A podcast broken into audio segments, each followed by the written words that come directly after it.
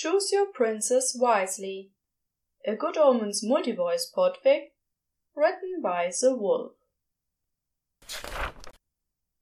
Chapter 2 The Witch of Jasmine Cottage The first hurdle in the start of what Aziraphale is hoping will be a very fruitful partnership is travel arrangements. He explains that he has contacts in the township of London which sit at the center of the five provinces, and will serve as a good base of operations between fulfilling different tasks on the list. Of course, there's the matter of getting there, especially when his favored mode of transportation is rather singular.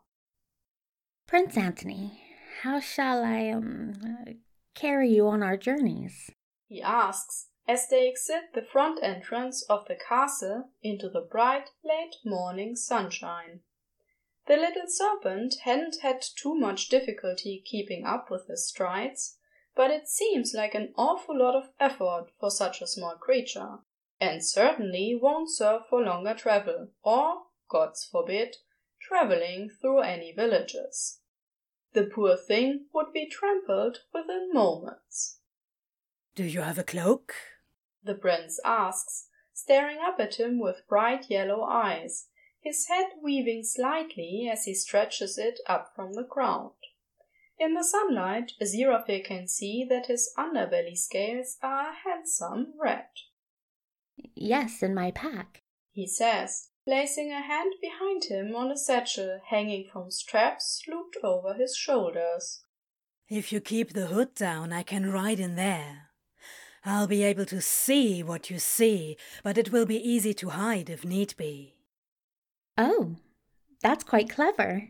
Aziraphale exclaims, and shrugs off his pack to dig out one of his lighter cloaks. That pack is too small for that cloak, the prince observes flatly when Aziraphale shakes it free. Aziraphale flashes him a conspiratorial smile. A souvenir from a previous quest. It can hold an entire wardrobe's worth of gear. He shrugs the pack back on, and then holds the cloak by the shoulders, offering the basket the hood makes out to the prince, who quickly slips inside. From there, it's just a matter of taking extra care in draping it over his shoulders. A moment after he's affixed the clasp, he feels a slight weight on his left shoulder, and when he glances, he sees the prince has propped himself up, so his head is on level with his ear. Oh, this is perfect, the prince says, a bit of extra sibilance stretching out the phrase.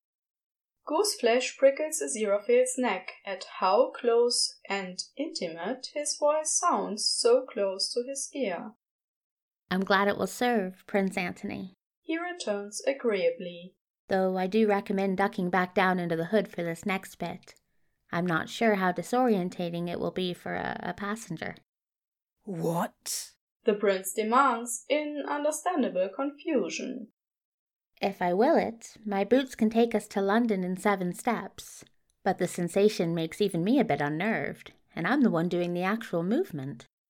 You have a pair of bloody seven league boots the prince demands, voice a lot more strident than the princely tones he's been taking care to affect to this point. It doesn't occur to Aziraphale that there might be anything suspicious about the change. As a member of the gentry, and even in some of the necessary interactions in his role as the hero of the quest, he is intimately familiar with the necessity of putting on certain airs. They really are terribly efficient he offers in conciliatory tones. They are actually a bit notorious for being a pain to use because of how commonly they inflict nausea on the user and how easy it is to miscalibrate your destination and end up God knows where. Crowley is merely outraged by the distressing number of highly rare, highly enchanted, highly valuable items Aziraphale is casually whipping out. I'd say so. Another souvenir, then? Er, quite. Ugh, good thing I haven't eaten recently.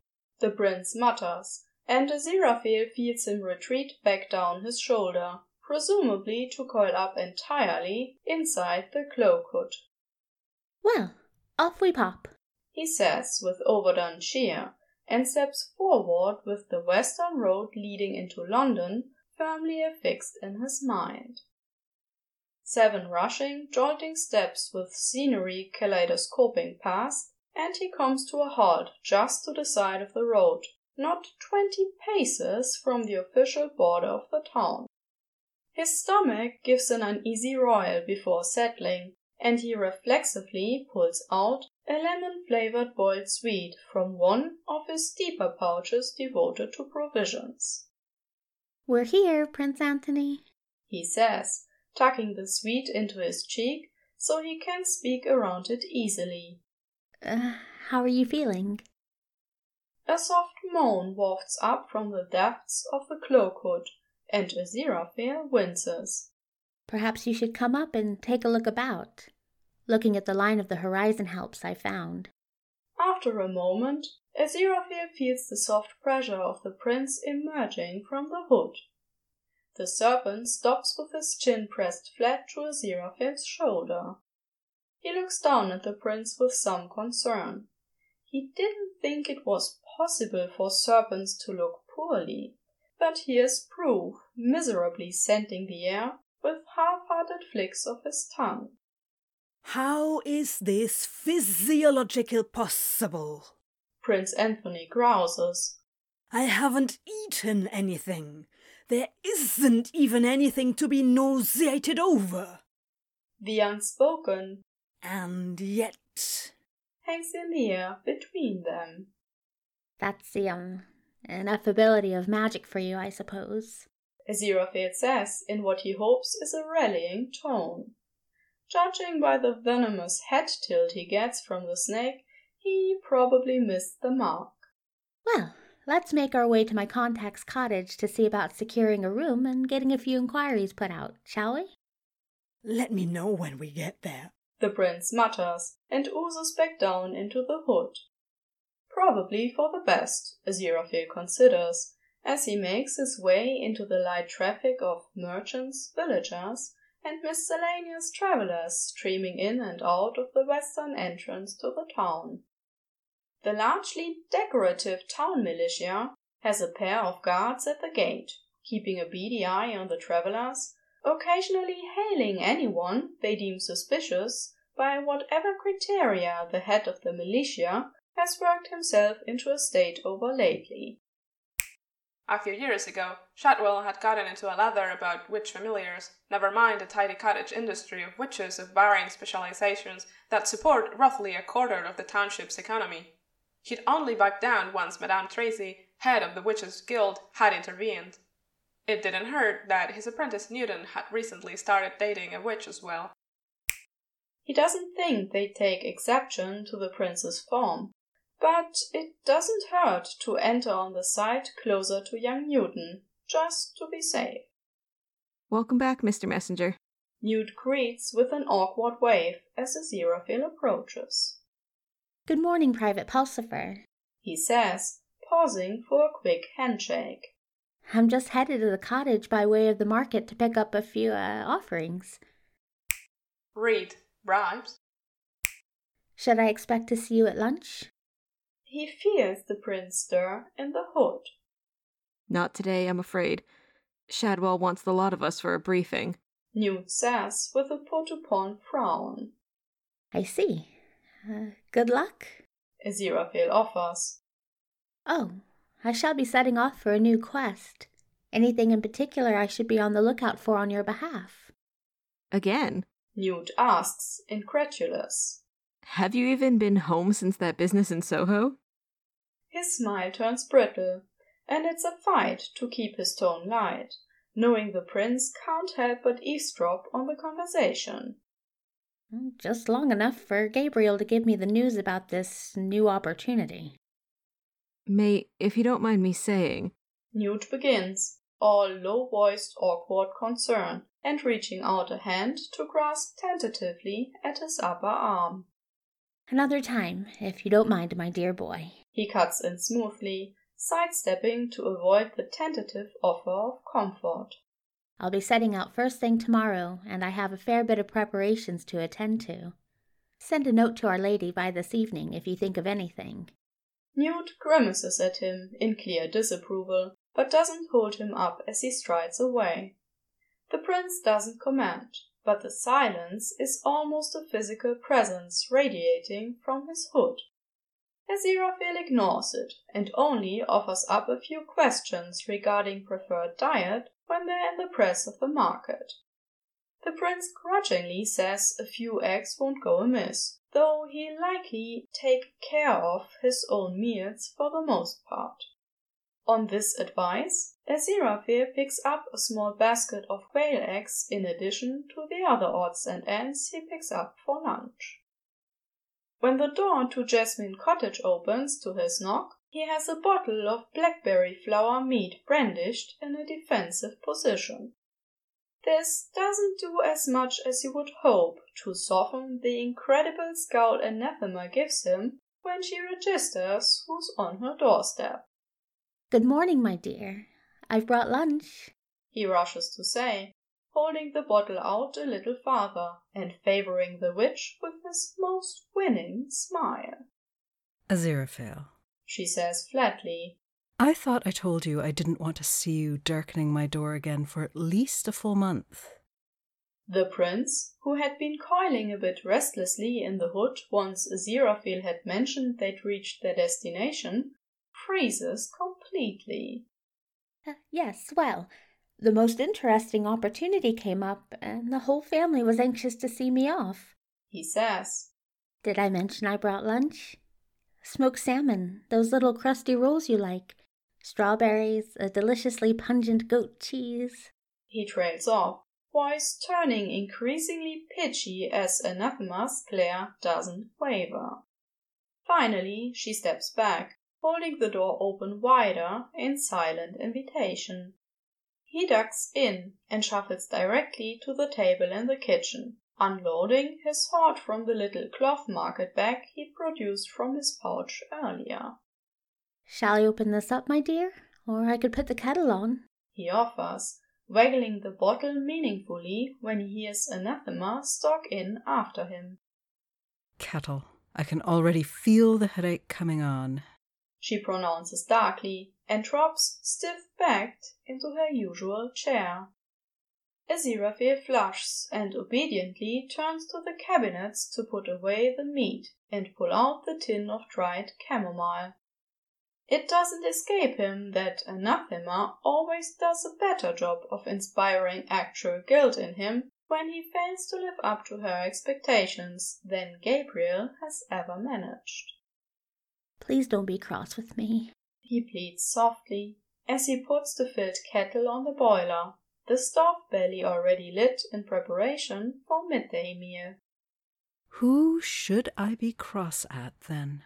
she asks in an affected, reasonable tone. Gabriel? Michael? They're not here for me to be cross at, are they? If this interesting opportunity is so important, why doesn't one of the other messenger siblings look into it? Gods know there are enough of you. Aziraphale winces at how quickly she's gone straight for the jugular, though he realizes he shouldn't be surprised.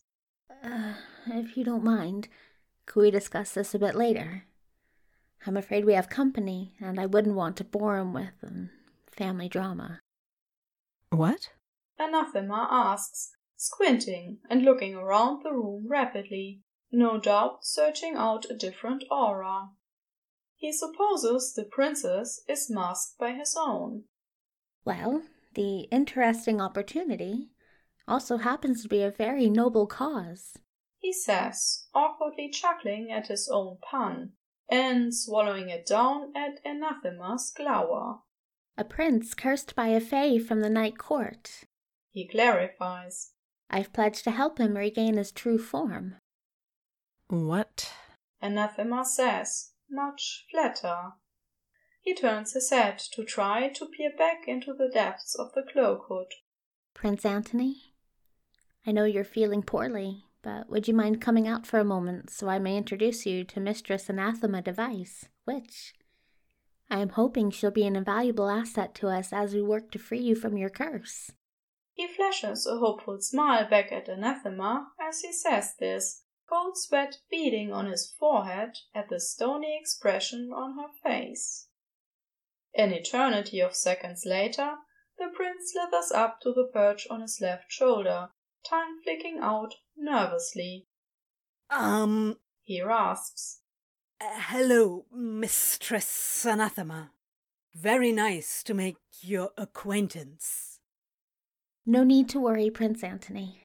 Aziraphale hastens to assure, worried at the stilted tone and overall nervous energy radiating from the serpent. Anathema is a consummate professional.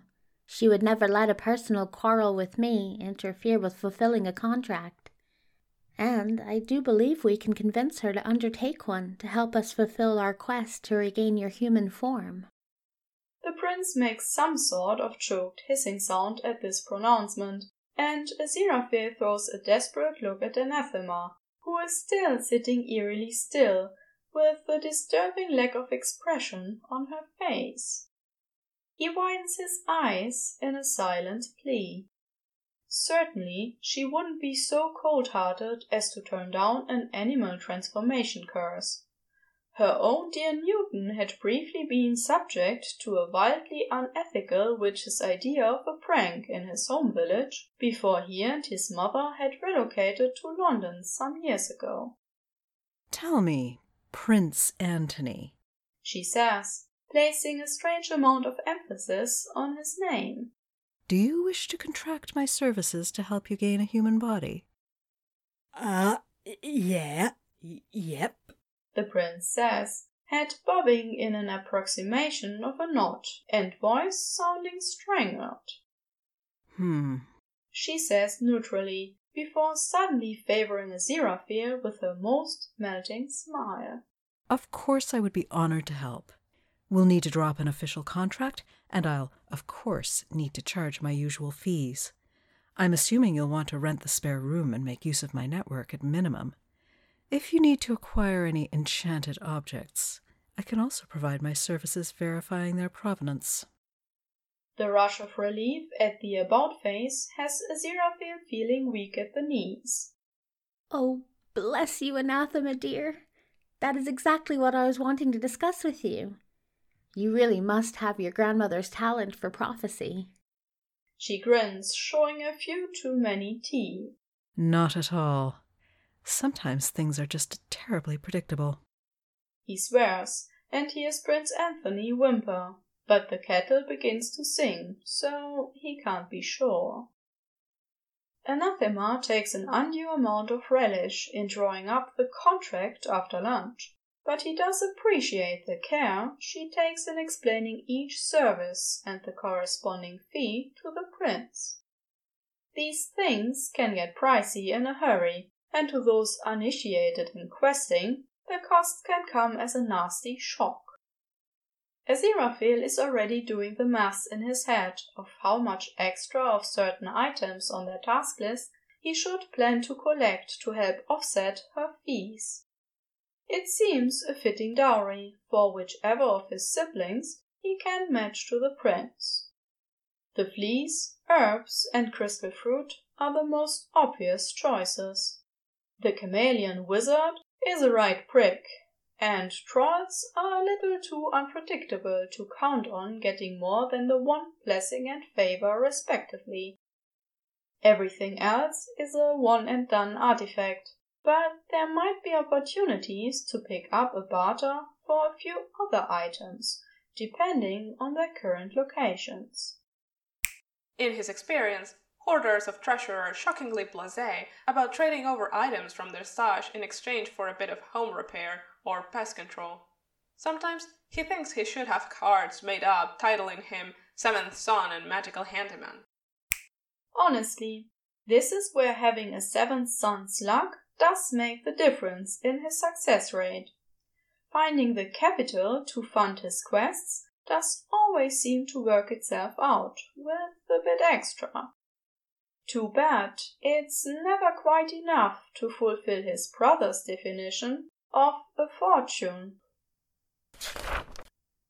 When Aziraphale announces after lunch that he needs to run some additional errands in preparation for their first few quests, Crowley backs off, feigning the lingering effects of his improbable nausea. The hero, who Crowley is beginning to suspect might actually shit sunshine, fusses and installs him in the room they'll be renting. In a veritable nest he whips out of a wide, shallow bowl borrowed from a suspiciously straight-faced anathema and an ever-warm Afghan he produces from his magical knapsack. I won't be long. Just need to visit the postmaster to send out a few inquiries and pick up a few items I think will be of use. Any requests for dinner?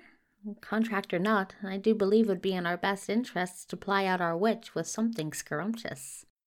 All this is said as he fusses with the drape of the blanket and eyeballs the trajectory of the sunbeam inching across the floor, so he can scoot the bowl just so in its path. I'll be fine.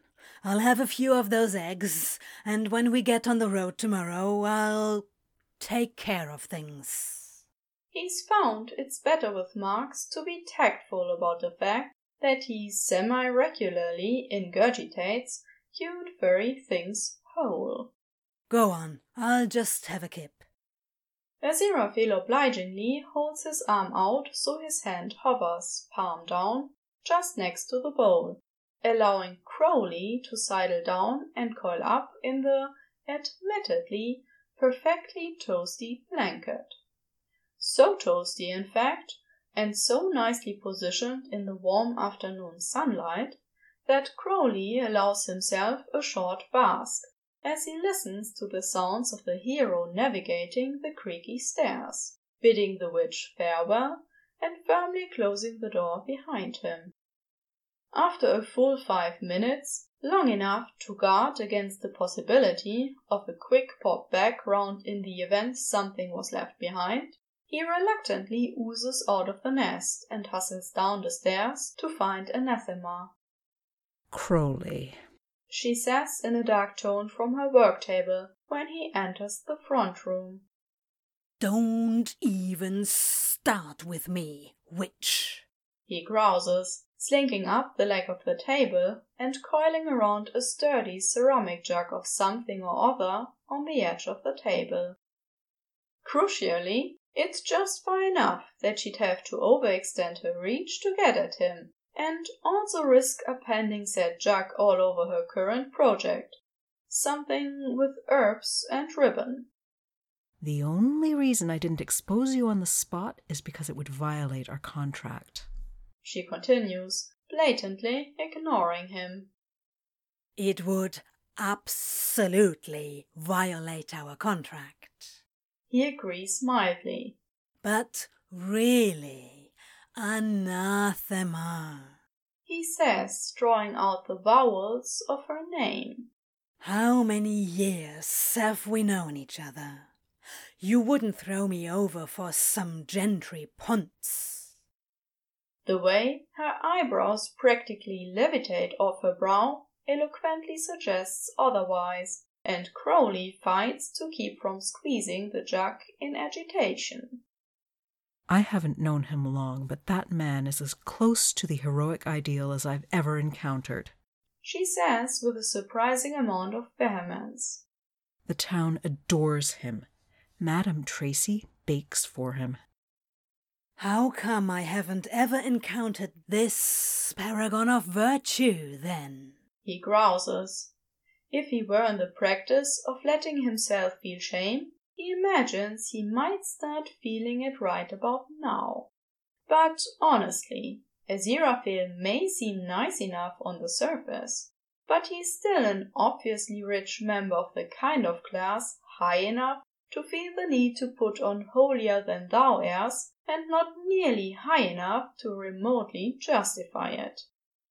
He probably has an oil painting of himself, holding a small yappy dog hanging over a fireplace somewhere, for someone's sake. He's been questing mostly in Haven or along the border between Brittany and Norseland these past two years. She waves a bundle of dried sage in the air distractedly eastward. You've only been this far east regularly in the last year or so. Bad timing.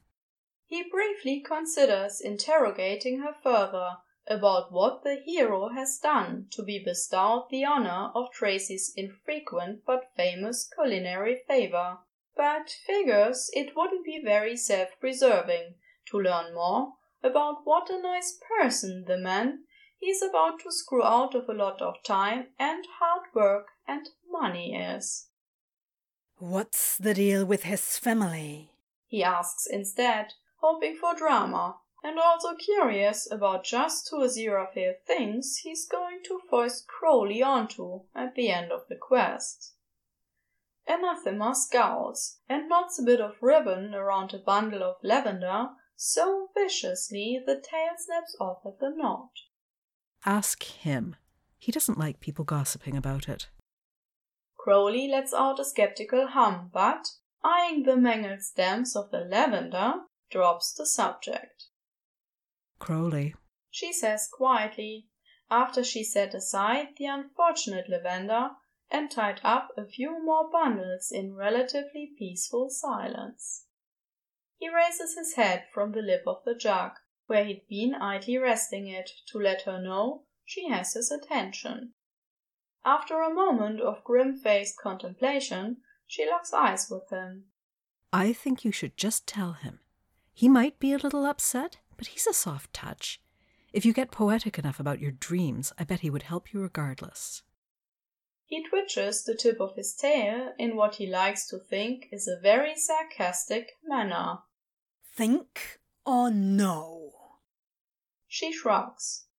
Yeah, not good enough for me. If this guy is good enough at his job as you, and apparently the whole of London seem to think he is, this is probably my best shot at getting everything together in one go. I'm not getting any younger. You are full blooded dark fae. You are effectively immortal. And I'm tired of trying to make my way in the human world with only this body. I have been working toward this since before your grandmother was a twinkle in her grandmother's grandmother's eye. I finally have the spell, the list, the willing witch, and the means to get the ingredients. I'm not wasting this opportunity on a think. Just. She trailed off with a huff. Be mindful. He is a genuinely good person, practically an angel. They call him that, you know. I don't think you'll like yourself at the end of this if you don't at least try to avoid completely screwing him over. I don't know if you've noticed, but I con people for a living. Not kids. She shoots back not sweet old people and kind beggars and those afflicted in mind or body. You have a code, serpent, even if you won't admit to it. Yeah, he drawls. And he's a middling aged, rich, able bodied toff. He'll get over it. Anathema lobs a slightly crushed clump of dried chamomile at him, so it bounces off his coils but mercifully drops the subject. When Aziraphale returns that evening, newt in tow, he proudly presents Crowley with a skewer of three whole roasted mice, lightly glazed with honey. I thought perhaps it would be a nice compromise between your former and current er, anatomy and palate, and it saves you the trouble of hunting tomorrow. He explains with a pleased purse to his mouth. Crowley gracefully accepts them and praises the meal as both thoughtful and delicious. It's not even a put on, he grudgingly admits to himself. He tries to convince himself it's a good thing that, if he's going to be in the man's company for several weeks or months, he can continue to look forward to these small luxuries. Anathema makes a lot of pointed eye contact with him while sipping her tea, but thankfully remains silent.